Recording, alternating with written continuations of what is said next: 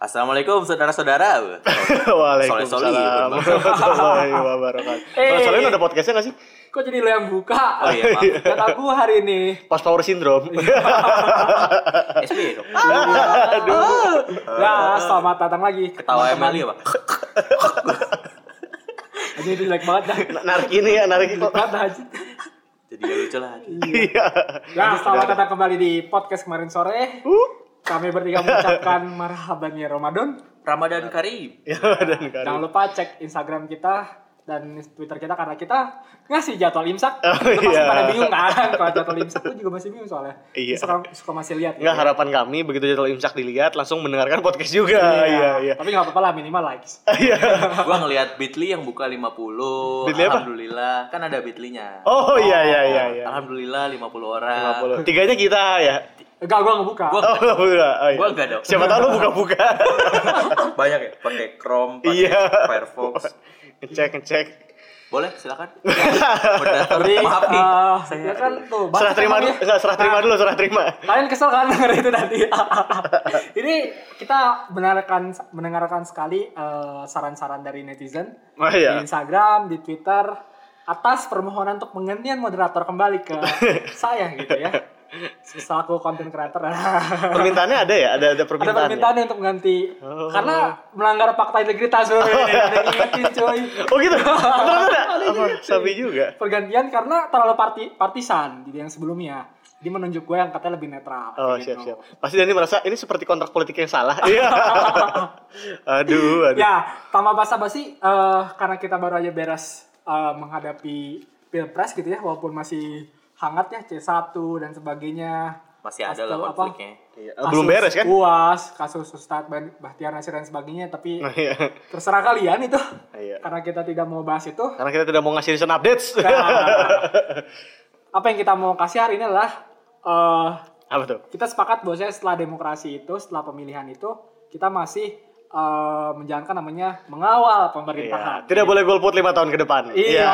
Selama 5 tahun ke depan. Nah, karena juga hari ini presiden juga udah mulai kerja lagi, udah mulai kerja lagi. Iya, benar.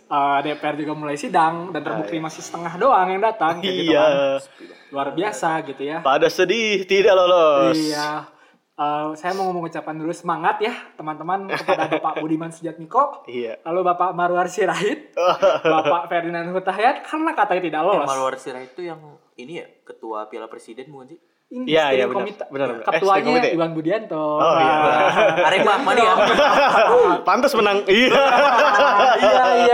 Mohon maaf Aremania, tidak ada maksud. Saya cinta sepak bola. Jangan udah pakai orang. Gitu. Nah. Karena pemerintahan sudah berjalan lagi karena periodenya masih sekitar 4 bulan lagi efektifnya. Oke. Kita pengen berbagi starter pack untuk mengawal pemerintahan. Emang ini bisa jadi starter pack ya? Iya. Bukan pendidikan doang. Buat teman-teman yang bahasa Panji baru aja mengalami pubertas politik, kita ingin membantu Anda agar lebih baik. Biar tidak kelihatan seperti pubertas. Ada beberapa media yang bisa kalian gunakan untuk mengerti tentang demokrasi dan politik. Yaitu lewat media film. Nah, misalkan Tribun News, enggak ya? Orang yang nonton film terus komen tentang film itu puber sih. Sama aja ya. Sebenarnya itu puber. Oke, berarti gue tidak akan komen-komen lagi. Waduh. Aku mau bangun branding ke sana. Ya, ini kita akan bahas film dan series yang bisa kita ambil. Ilmu politiknya, perjuangan ilmu politik kekuasaan atau bisa juga ada yang ke arah sana gitu ya. Kayaknya lebih cocok itu deh karena politik secara luas kan. Ya. Itu kan politik elektoral kan bisa. Iya. Nah, pertama dari Ago yang pengen bahas film yang dari luar negeri nih. Iya, emang ada film dalam negeri. Ada film dalam negeri. Tenang semuanya. Saya langsung masuk. Silakan Bapak Agoy, film pertamanya ini. Saya langsung masuk. Aduh, udah bahas film itu aja, Pak. Tahan. Oke.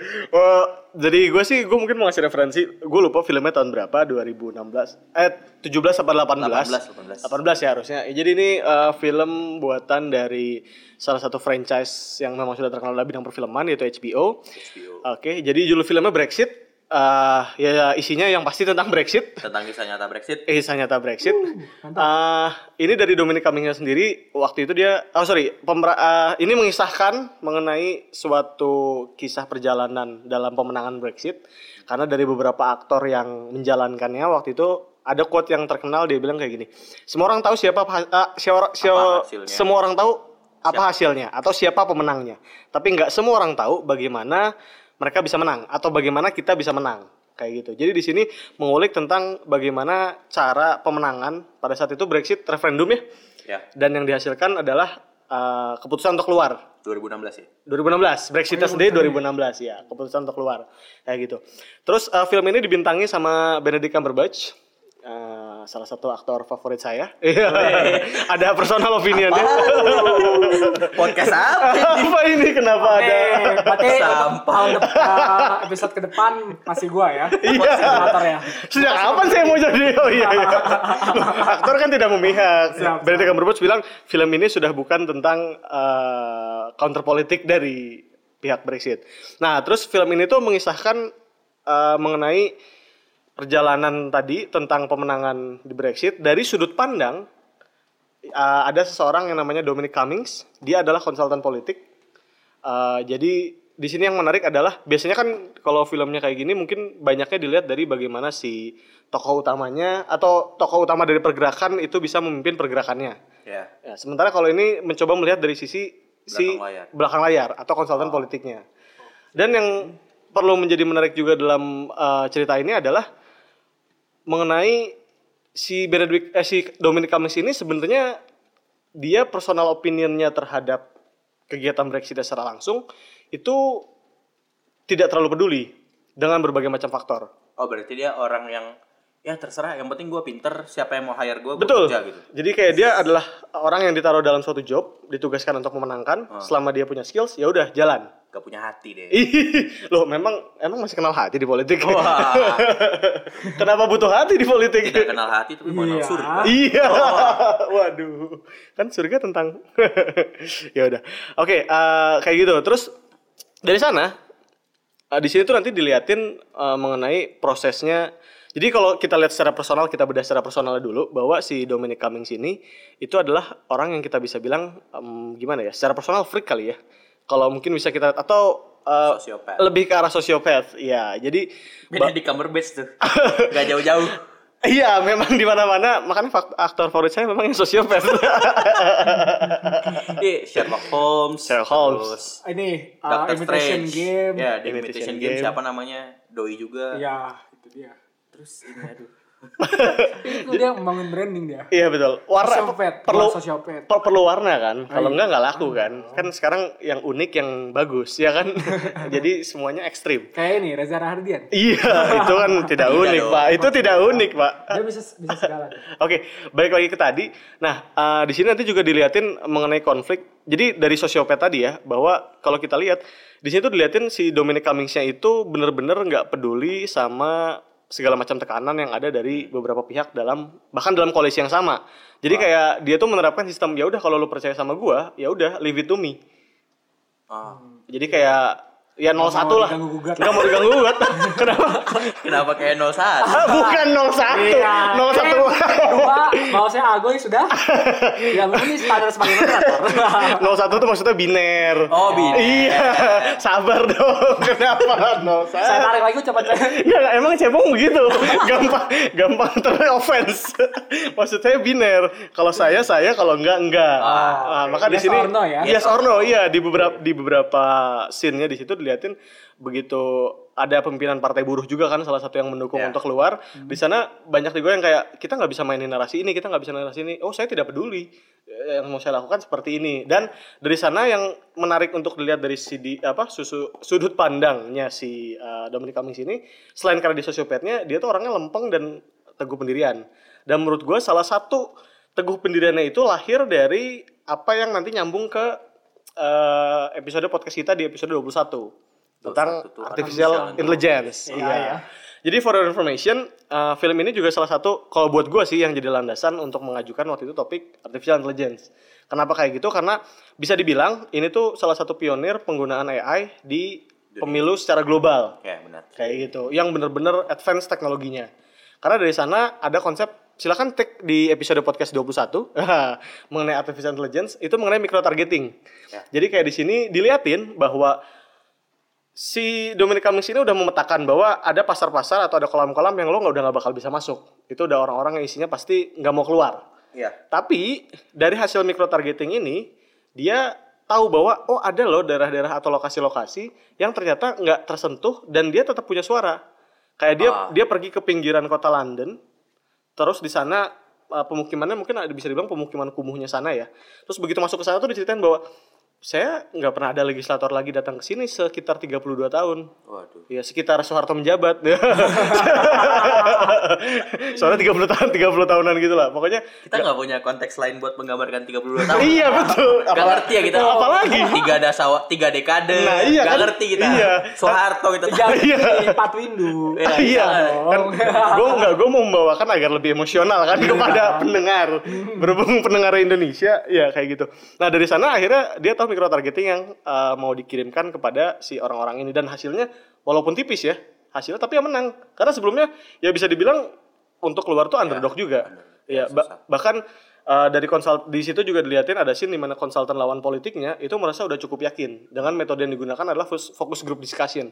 Jadi kayak dia ngambil orang-orang dari berbagai macam latar, kayak nanamin nilai dari sana, itu yang dilakukan dari kubu lawannya. Kubu lawannya pasti nggak mainin narasi golput ya. Iya.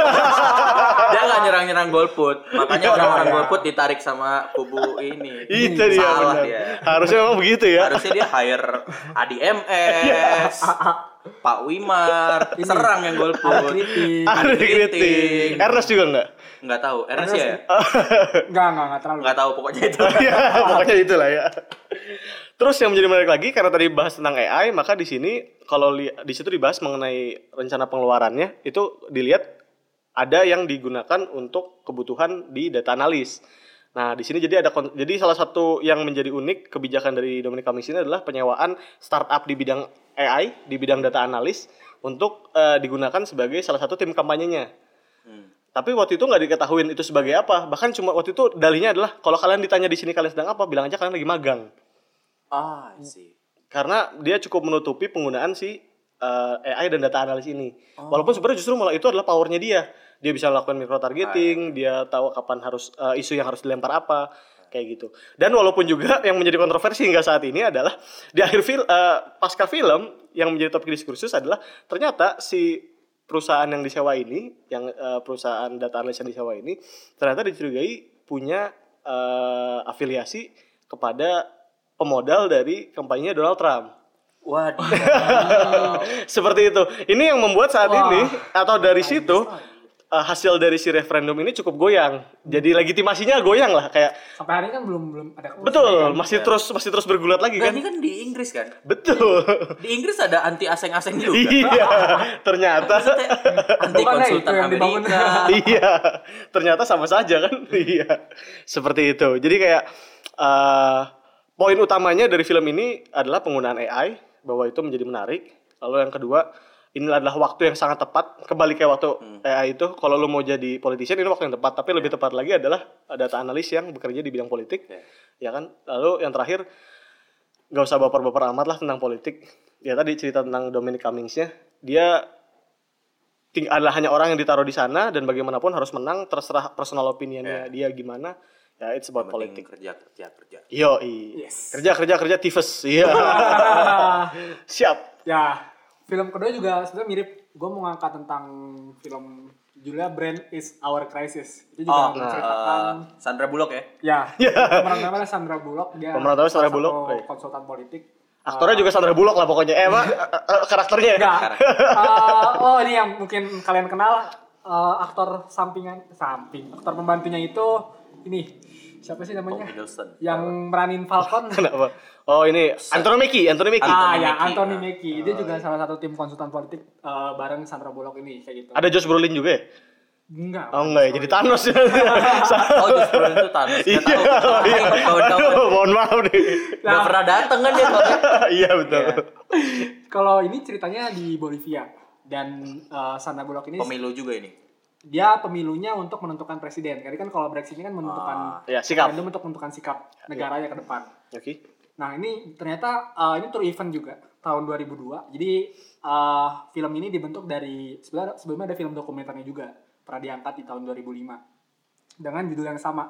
Nah menariknya di sini adalah ceritanya dia itu mengkonsultani salah satu calon presiden yang dulunya juga ex-presiden namanya Castillo kayak gitu. Oh, mantap, tapi mantap. Saat menjabat itu memang dia cukup kontroversial kayak gitu. Kenapa? Nah, Castillo. Setelah itu dia baru jadi senator. Saat jadi senator juga cetakannya stagnan aja sampai akhirnya diangkat lagi. Jadi posisinya memang tugasnya dia itu sangat berat karena dia ada di posisi paling bawah di survei. Peringkat 6 dari peringkat 6. Jadinya peringkat 6 dari 6 calon. Waduh, kayak gitu. Kayak siapa Haritanu gitu ya. Berat ya. Kayak siapa? Wiranto. Iya. Oke. Kayak gitu. Nah, di sini yang memang penguatannya adalah di film ini tentang branding, jadi tentang komunikasi politik gitu antara Effendi Ghazali lah ya dengan calon pemilih kayak gitu. Okay. Dan di sini yang serunya adalah diangkat itu brandingnya tentang krisis gitu, tentang krisisnya. Sepertinya jadi, saya kenal narasinya. Nah, yang menarik, jadi kan ini tadi branding krisis, dia mengkampanyekan tentang ada krisis di Bolivia di bidang apapun. Pernah ada satu kejadian di film ini adalah dia itu emosional si calon presiden ini dan nggak sengaja di publik depan media. Kayaknya gue tahu deh. Saya belum nonton sih yang dipukul. Terus dia mukul nonjok. Itu nonjok telak banget. Bukan noyor lah maksudnya. Iya. Nonjok bener. Kalau noyor mah kan ada juga kan di noyor. Kayak Neymar kemarin lah mirip-mirip. Neymar noyor. Ya lebih jadi udah daripada Neymar. Iya.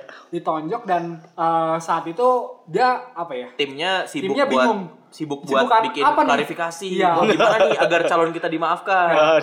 Tapi keputusan si Jane ini, Sandra Bullock ini bilang, "Oh enggak, lu enggak perlu klarifikasi, tapi biarkan saja ini kasusnya menyebar dengan tujuan adalah popularitas." Biar lu terlihat tegas. Lu benar-benar seseorang yang memang di sini adalah orang yang kuat dan ingin memperjuangkan bahwa negara lu dari krisis untuk menuju stabil. Ini tuh kayak waktu Ahok marah-marah sama stafnya. Ya Jakarta emang harus dimarah-marahin koruptor-koruptornya. Ini tuh kayak gini. Kayak gitu. Kurang lebih kayak gitu. Ya, saya pikir kayak Prabowo yang dari atas mobil. Jangan dulu. Jangan rakyat nih. Iya. Jadi narasinya adalah karena negara kita krisis, padahal krisis itu dia juga yang bangun. Iya. Kita butuh orang yang tegas. Kuat lah gitu. Yeah. Strong. Bisa angkat semua orang gitu, kesulitan semua orang. Gitu. Memikul beban. Itu branding yang diangkat. Nah, kedua ini yang seru itu adalah keputusan untuk, jadi saat di tengah perjalanan itu, dia belum naik nih dari posisi 3. Okay. Setelah itu, dari 6 udah naik ke 3. Tapi masih agak sulit, jadi naiknya tuh setelah itu mulai stagnan, kecil-kecil. Mentok. Gitu. Sampai akhirnya mutusan untuk... telepon kenalan ini di Dubes Amerika. Jadi Amerika dengan Bolivia ini kan hubungannya ternyata kurang baik ya. Iya. Gitu. Dan dia meminta tolong temennya, anggota timnya untuk telepon Dubes Amerika untuk menghubungi salah satu calon yang posisinya di urutan 2. Oke. Nah, dengan tujuan apa? Nah, yang di sini adalah untuk ngambil suara nomor 1 ternyata. Karena dianggap nomor 2 ini dia orangnya against Amerika. Jadi nomor 2 ini dapat suara tapi suaranya nomor 1 ternyata kayak gitu. Oke. Jadi mengurangi jarak antara si Castillo ini dengan yang nomor 1 itu namanya Rivera. Iya. Memperkecil kan. Nah, ini keputusan yang gue bilang ternyata ada faktor luar loh, eksternal loh yang bisa mempengaruhi survei kita. Diulang deh. Jadi dia lobby review. Nomor 2. Dia melobi buat minta suaranya nomor 2. Dia melobi orang luar supaya untuk menaikkan suara nomor 2 tapi ternyata mengurangi suara nomor 1 gitu. Jadi dia antara nomor 3. Jadi dia mau bikin 3 kekuatan itu hampir seimbang. Ketat.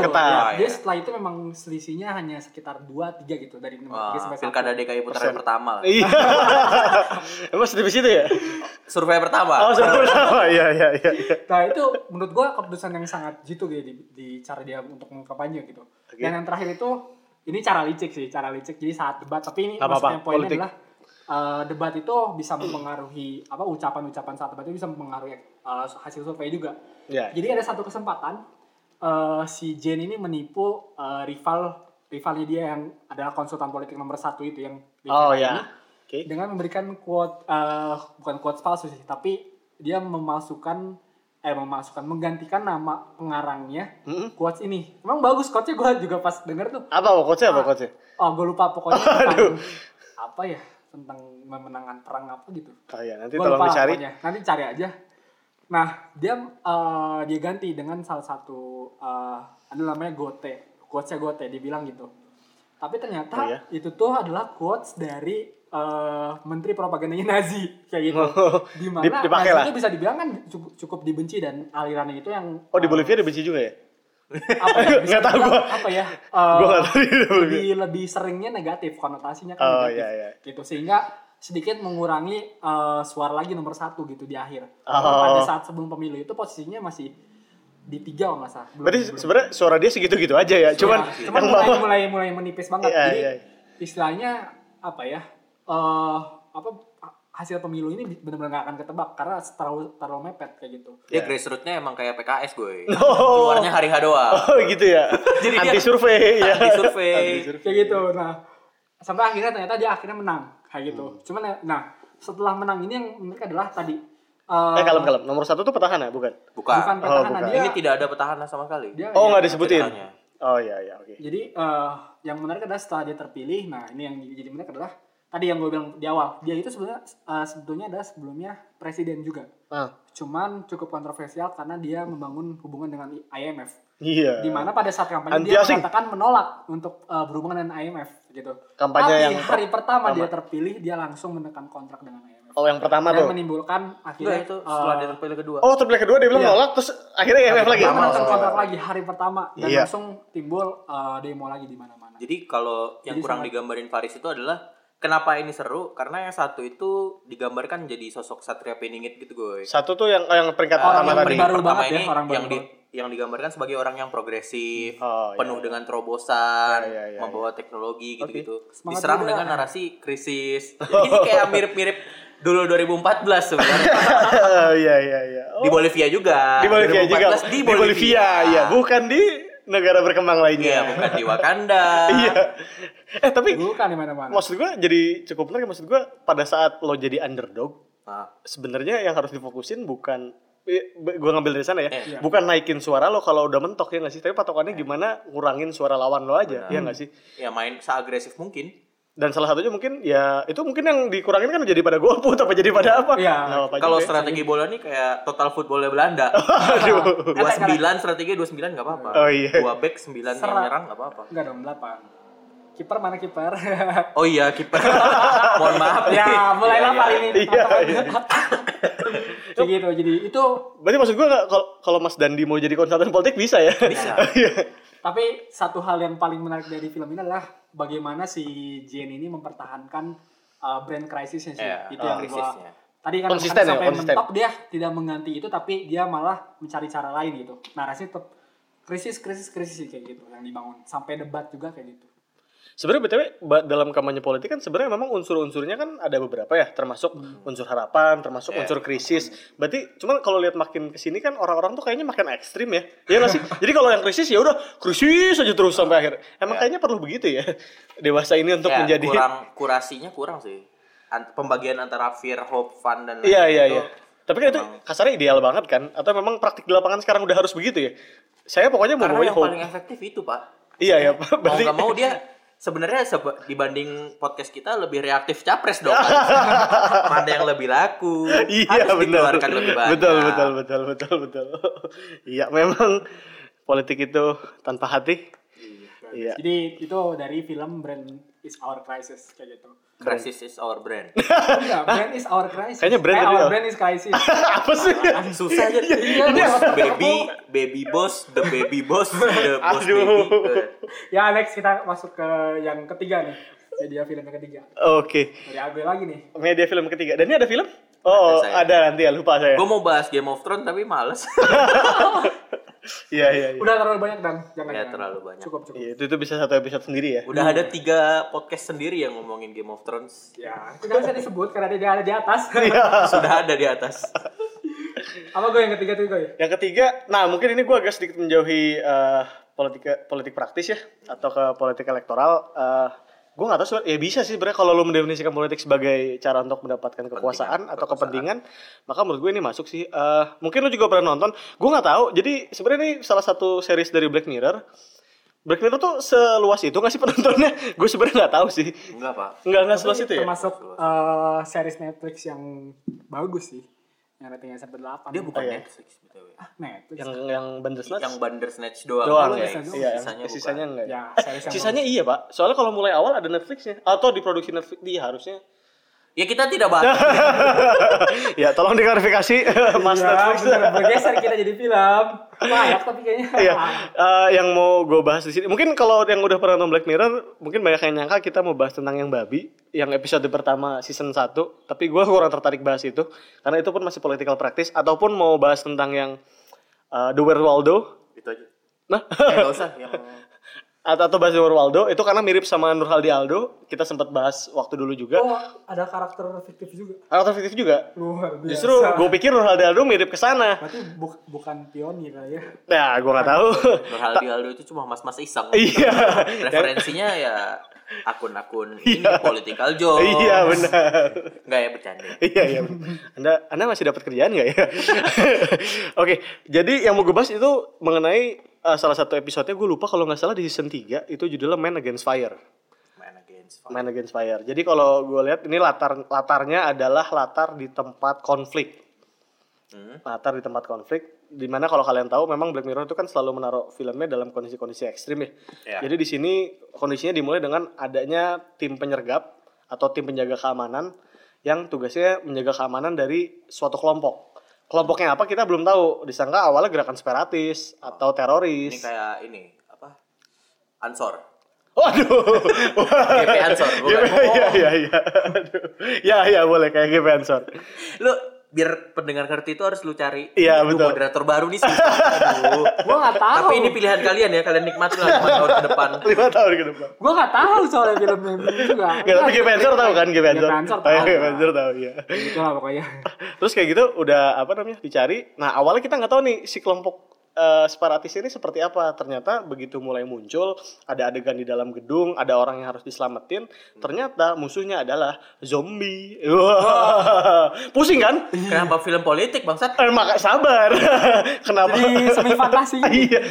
Kenapa zombie? Kita juga bingung kan kayak. Ini kenapa? Maksudnya nanti bakal kena virus kali ya? Kita juga bertanya-tanya. Tapi memang itu ciri khas Black Mirror kan. Ya, selalu ada twistnya. Jadi kayak ya udah akhirnya di situ terjadilah pertarungan, tembak-tembakan, dar. Ya udah. Segala macam aman udah selesai. Nah, terus datanglah ke penyergapan kedua. Jadi di situ dilihatin bahwa ini pembangunan latar di mana wah, ini sedang bermusuhan. Gue lupa nama kaumnya apa. Pokoknya nama-nama kaum Nabilut. Iya. Waduh. Bahaya. Iya. Pokoknya membangun latar bahwa ada musuh dan ada pihak baik. Jadilah latar seperti itu. Waduh, ya kebayang. Kebayang kan? Udah kebayang. Nah, terus datanglah ke proses penyergapan kedua. Nah, di penyergapan kedua ada salah satu di sini jadi karakter utamanya. Ya ini pertarungannya cukup chaos, terus cukup sengit. Abis itu si karakter utamanya tuh kebentur kepalanya. Jadi kayak di dalam satu titik kayak pertarungannya sengit, akhirnya mundur. Nah, si satu orang pemeran utamanya ini ketinggalan, dia kepalanya kebentur, terus pingsan. Pas bangun dia diselamatin sama orang. Orang yang pakaian bajunya compang-camping. Terus kayak apa namanya? Ya udah diliatin kan, oh pakaian bajunya compang-camping, terus dikasih minum. Kamu kenapa gini?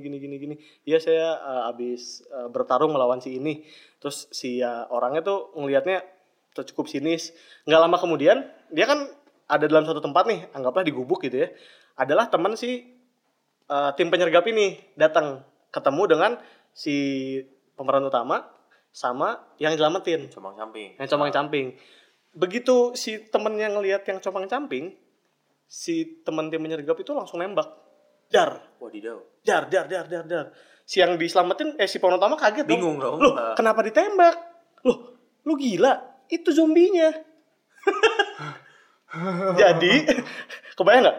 Jadi dalam mata setiap orang itu yang ditanamin bahwa ada suatu kelompok yang dianggap musuh dan dicitrakan sebagai makhluk yang levelnya lebih besar daripada manusia. Wow. Kayak gitu. Gila. Dan itu baru tersadari. Jadi di situ teknologinya adalah kalau lihat dari beberapa episode Black Mirror, emang ada teknologi yang ditempel di mata, bentuknya kayak soft lens, yang itu ngebentuk realita baru apa yang lo lihat. VR? Iya, mirip seperti itu, gampangnya VR seperti itu. Iya, VR yang di soft lens kan. Jadi bentuknya bentuk nyata persis tanpa Google, Abis itu pada saat itu ternyata si pemeran utama itu karena efek dari kepalanya terbentur, alatnya error, alatnya rusak. Kayak gitu. Nah, jadi pada dari sana dia baru sadar, oh ternyata yang dilawan itu sebenarnya manusia, masih manusia juga.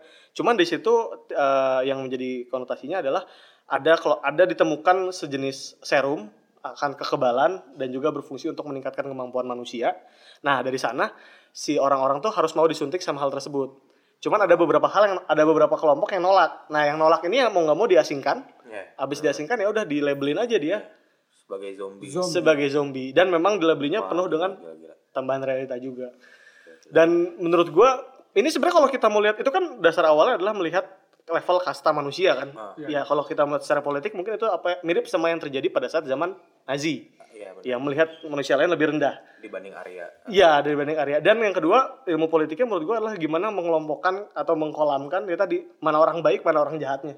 Cuma itu dalam level yang sangat ekstrim. Wah, gokil mania dong. Nah, buat yang belum nonton segera ditonton. Saya menambahkan list lagi nih. Iya. Enggak, maksudnya kalaupun gue pengen nonton kan udah lu ceritain ya. Iya sih, makanya gue kayak iya. Tapi enggak teknologinya aja. Iya. Oh gitu. Ya, secara umum itulah Man Against Nation. Itu juga tentang politik. Jadi baik lagi jangan terlalu baper tentang politik. Keep waras ya. Itulah. Okay. Nah, terakhir dari gue, kalau gue pengen ngangkatnya yang rada ringan nih. Gue mau ngangkat satu film animasi. Wah. Karya Nickelodeon.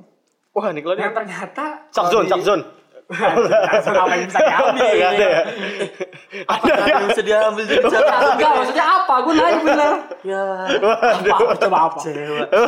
Moderator kayak gini. Chuck Zone gak ada yang bisa diambil. Gue nonton. Baru ditabuti, menggambar dengan 3 jari. Gue bilang gak ada yang bisa diambil. Dengan 3 jari. Itu bukan manusia juga. Tindakan. Ini saya mencium aroma-aroma persaingan akan suatu. Lanjut terus. Gue mau ngangkat ini Avatar The Legend of Korra. Wah. Oh, kan Legend of Korra itu yang cewek. Ya, jadi Avatar Legend of Korra ini kan dia water ya? Karasinya Aang, ya. Dia aslinya suku air. Nah, anaknya Aang gitu apa gimana? Bukan, enggak tahu gua enggak nonton. Oh, reinkarnasi. Tapi dia dilatih sama anaknya Aang kayak gitu. Masih beda 100 tahunan lah. Anaknya Aang enggak jadi Avatar? Enggak, kan reinkarnasi. Itu post power syndrome enggak sih jadi anak bapaknya Avatar? Enggak, kan makanya dia bantuin. Iya. Karena beban ayahnya. Kayak gitu. Nah, gue nggak perlu cerita lah ya, itu mungkin kalau ini teman-teman bakal tertarik karena ini film animasi gitu. Dan sebenarnya ini kalau dibilang animasi anak. Kalau kita nggak bicara yang pengen gue angkat juga, sebenarnya udah rada dewasa gitu ya. Oh gitu ya. Ini udah dewasa dibanding Avatar Aang. Kalau yang itu kan sekitar remaja lah ya, 13 tahun. Oh orangnya, ya, bukan kontennya. Kontennya juga. Berarti ada gansure gitu ada dikit. Enggak sure sih, tapi banyak kissing sih. Oh gitu. Semi sure. Gitu kan. Terus. Nah, yang pengen gua ambil adalah menariknya adalah dari setiap karena ini filmnya dibagi 4 book. Oke. 4 season episode lah ya. Aang 3 season. Oh, Aang 3 ya. Oh, ini 4. Oh, yang ada seasonnya. Saya nonton di Global TV habis. Ada Earth, ada gitu ya. Water, terus Earth, baru Fire. Kalau ini nggak sesuai itu lagi karena kan ceritanya kan kalau ini negaranya udah bersatu kan nggak ada lagi peperangan. Cuma dikomandoi oleh siapa? Iya. Jadi negaranya itu sekarang si Aang itu dulu sama Zuko dulu itu ya musuhnya. Dia ngebentuk kota baru namanya membentuk kota baru namanya Republic City. Jadi Republic City ini dikendalikan gitu ya pemerintahannya itu oleh perwakilan dari 4 negara atau 4 suku. Berdasarkan kemampuan bendingnya kayak gitu. Nice. Jadi perwakilan suku air, api gitu ya, tanah dan apa satu lagi udara. Diwakilin semua kayak gitu. Jadi keputusannya berdasarkan forum musyawarah keempat itu. Itu dulu kayak gimana ini musyawarahnya? Iya, nanti dua-dua. Oh, ada satu lagi tapi gue lupa di statusnya apa ya. Okay. Pokoknya intinya ada perwakilan tiap. Intinya ada sistem perwakilannya gitu, musyawarah. 4 satu lagi pemenuh suara ya. Biar jadi penentu. Gue lupa tapi kalau enggak salah ada yang mewakili bukan tempat itu. Yeah, intinya itu elemen masyarakat biasa. Yeah. Kayak partai buruhnya London. Yeah. Mantap. Nah, yang menariknya empat ini, di empat season ini kan ada empat musuh gitu. Nah, tiap musuh ini sebetulnya ternyata kalau ditelisik lagi membawa suatu, kita bicara tadi kita udah habis bicara politik elektoral, ini yang main gua angkat tentang ideologi berpolitik kayak gitu. Gimana tuh? Nah, yang pertama ini dia bisa dibilang dia ngebawanya tentang mendekati komunisme sih. Jadi mendekati itu menarasikan musuh yang pertama namanya Amon. Amon lah tulisannya. Itu mensuarakan tentang kesetaraan, equality. Ah. Dia nggak suka dengan adanya orang-orang yang punya kemampuan bending gitu.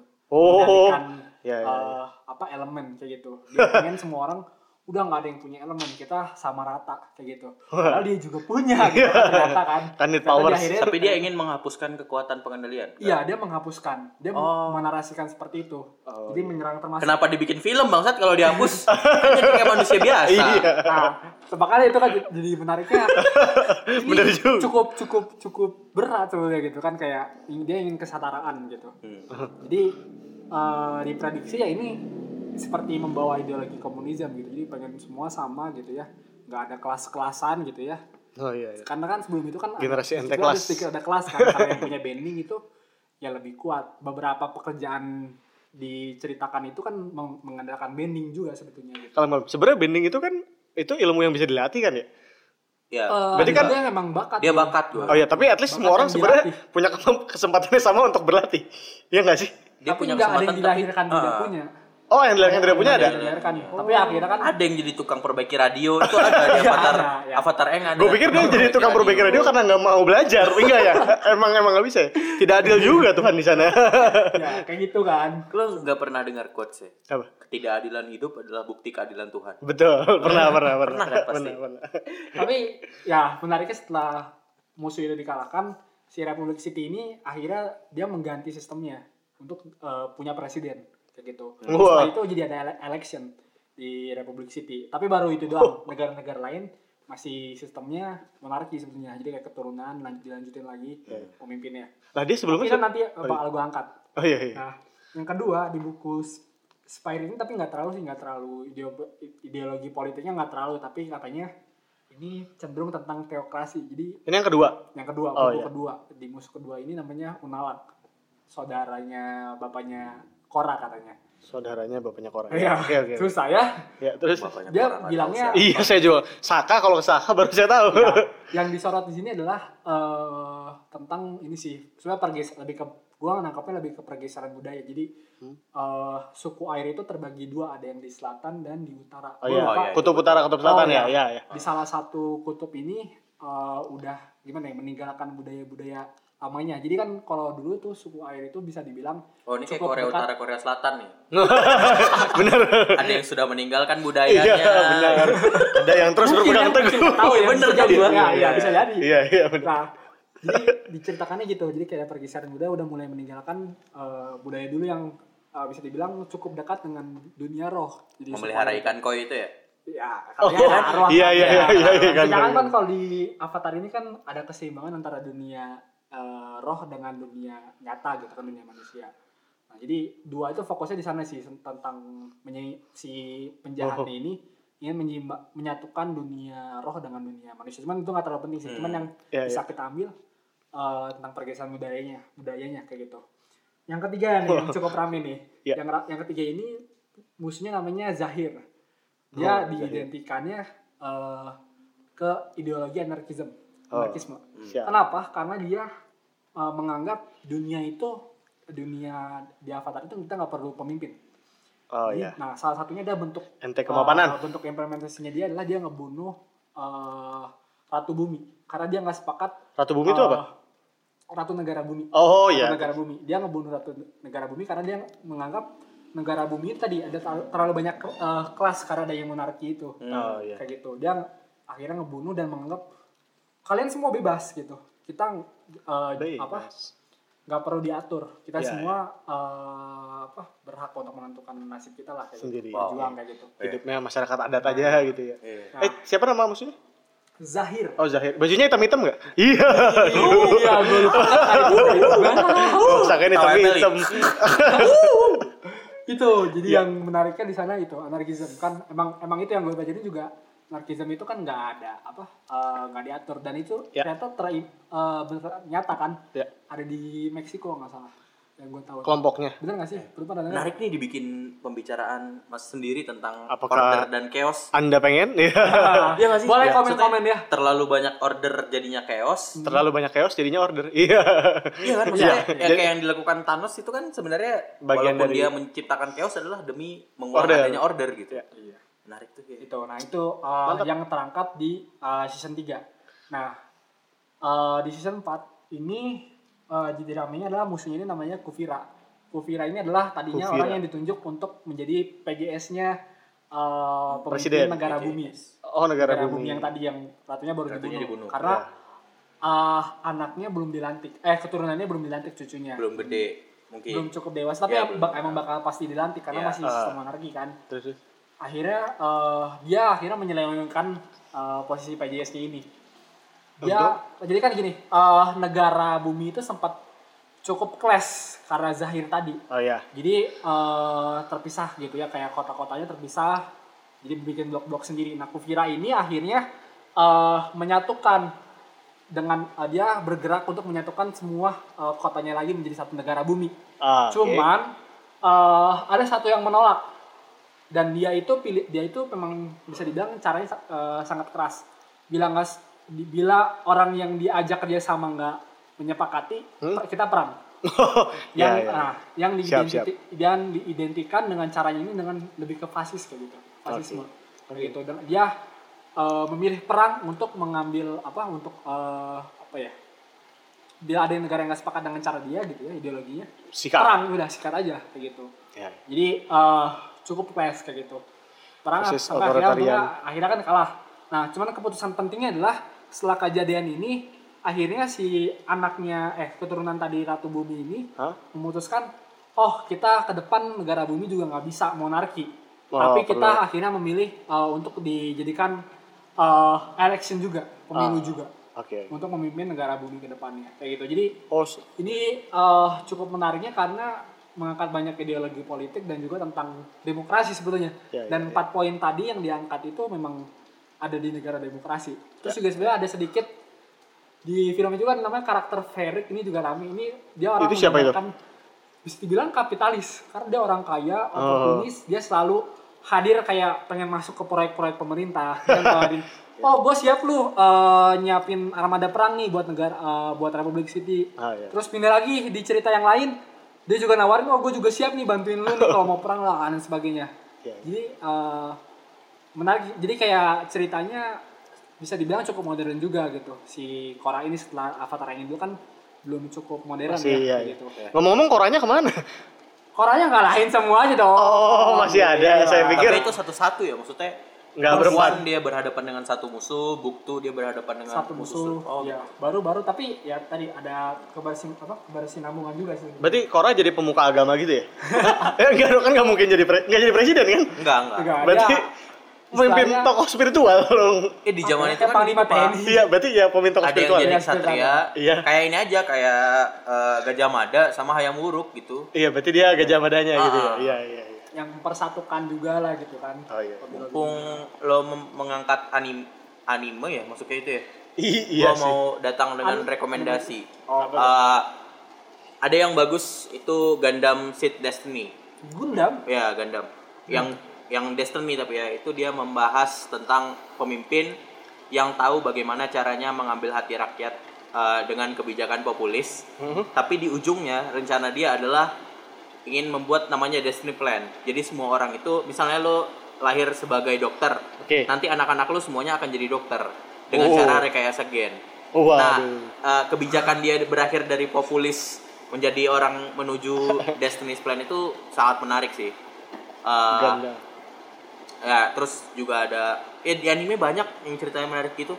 Tapi yang mau gue angkat sebagai satu-satunya cerita gue hari ini adalah film G30S PKI. Aduh ya Allah. Saya berdoa semoga episode ini tidak di-breeder. BTW akun YouTube kita beneran ditutup loh. Kenapa sih gue gak ngerti? Guys, tolong dong buat di change.org. Alasannya apa? Membuka. Kontennya melanggar, kan penjelasannya cuma konten YouTube Anda melanggar YouTube. Aturan penyiaran. Tapi dia nggak ngejelasin yang mana, dia ngelis aja. Karena video seksual tidak mungkin kita, video anak kekerasan juga tidak mungkin. Jadi gue bingung yang mana yang kita langgar gitu. Yang melapor siapa? Atau kita udah punya haters ya? Nggak apa, pertanda baik kita kalau udah pertanda punya haters. Baik punya haters. Bagus. Ya jadi yang mau gue angkat dari film G30S PKI adalah kalau orang jahat itu merokok ya. Anjir, sentimen macam apa itu? Waduh. Jadi kalau di biografinya, Aidit itu nggak ngerokok pak. Oh, oke. Okay. Tapi di film itu digambarkan tiap PKI kumpul itu cerutu pak. Dia mereka. Iya. Jadi yang bisa diambil dari G30S PKI adalah kalau Anda tidak mau diklaim sebagai orang jahat, jangan merokok cerutu. Betul. Mau Anda komunis tidak apa-apa, tapi komunis tidak apa-apa. Jangan merokok cerutu, tidak boleh. Nanti saat disergap Anda memegang merokok cerutu. Woi, penjahat. Ya, itu aja teman-teman buat episode kali ini. Gue pikir Dani mau bawa filmnya Fauzi Badila. Gue pikir. Terima kasih. Gue tadi enggak lah, gue sudah terlalu partisan. Oh iya. Sebelumnya. Nah, kalau menyerang lagi. Itu aja ya referensi dari kita. Okay. Kita menunggu hasil pemilu yang bentar lagi mau keluar. Mantap. Semoga bermanfaat. Sampai bertemu lagi minggu depan. Perbanyak ibadah. Jangan lupa bulan Ramadan. Ya, jangan perbanyak tidur. Iya, aduh. Oke, see you. Hui. Capek.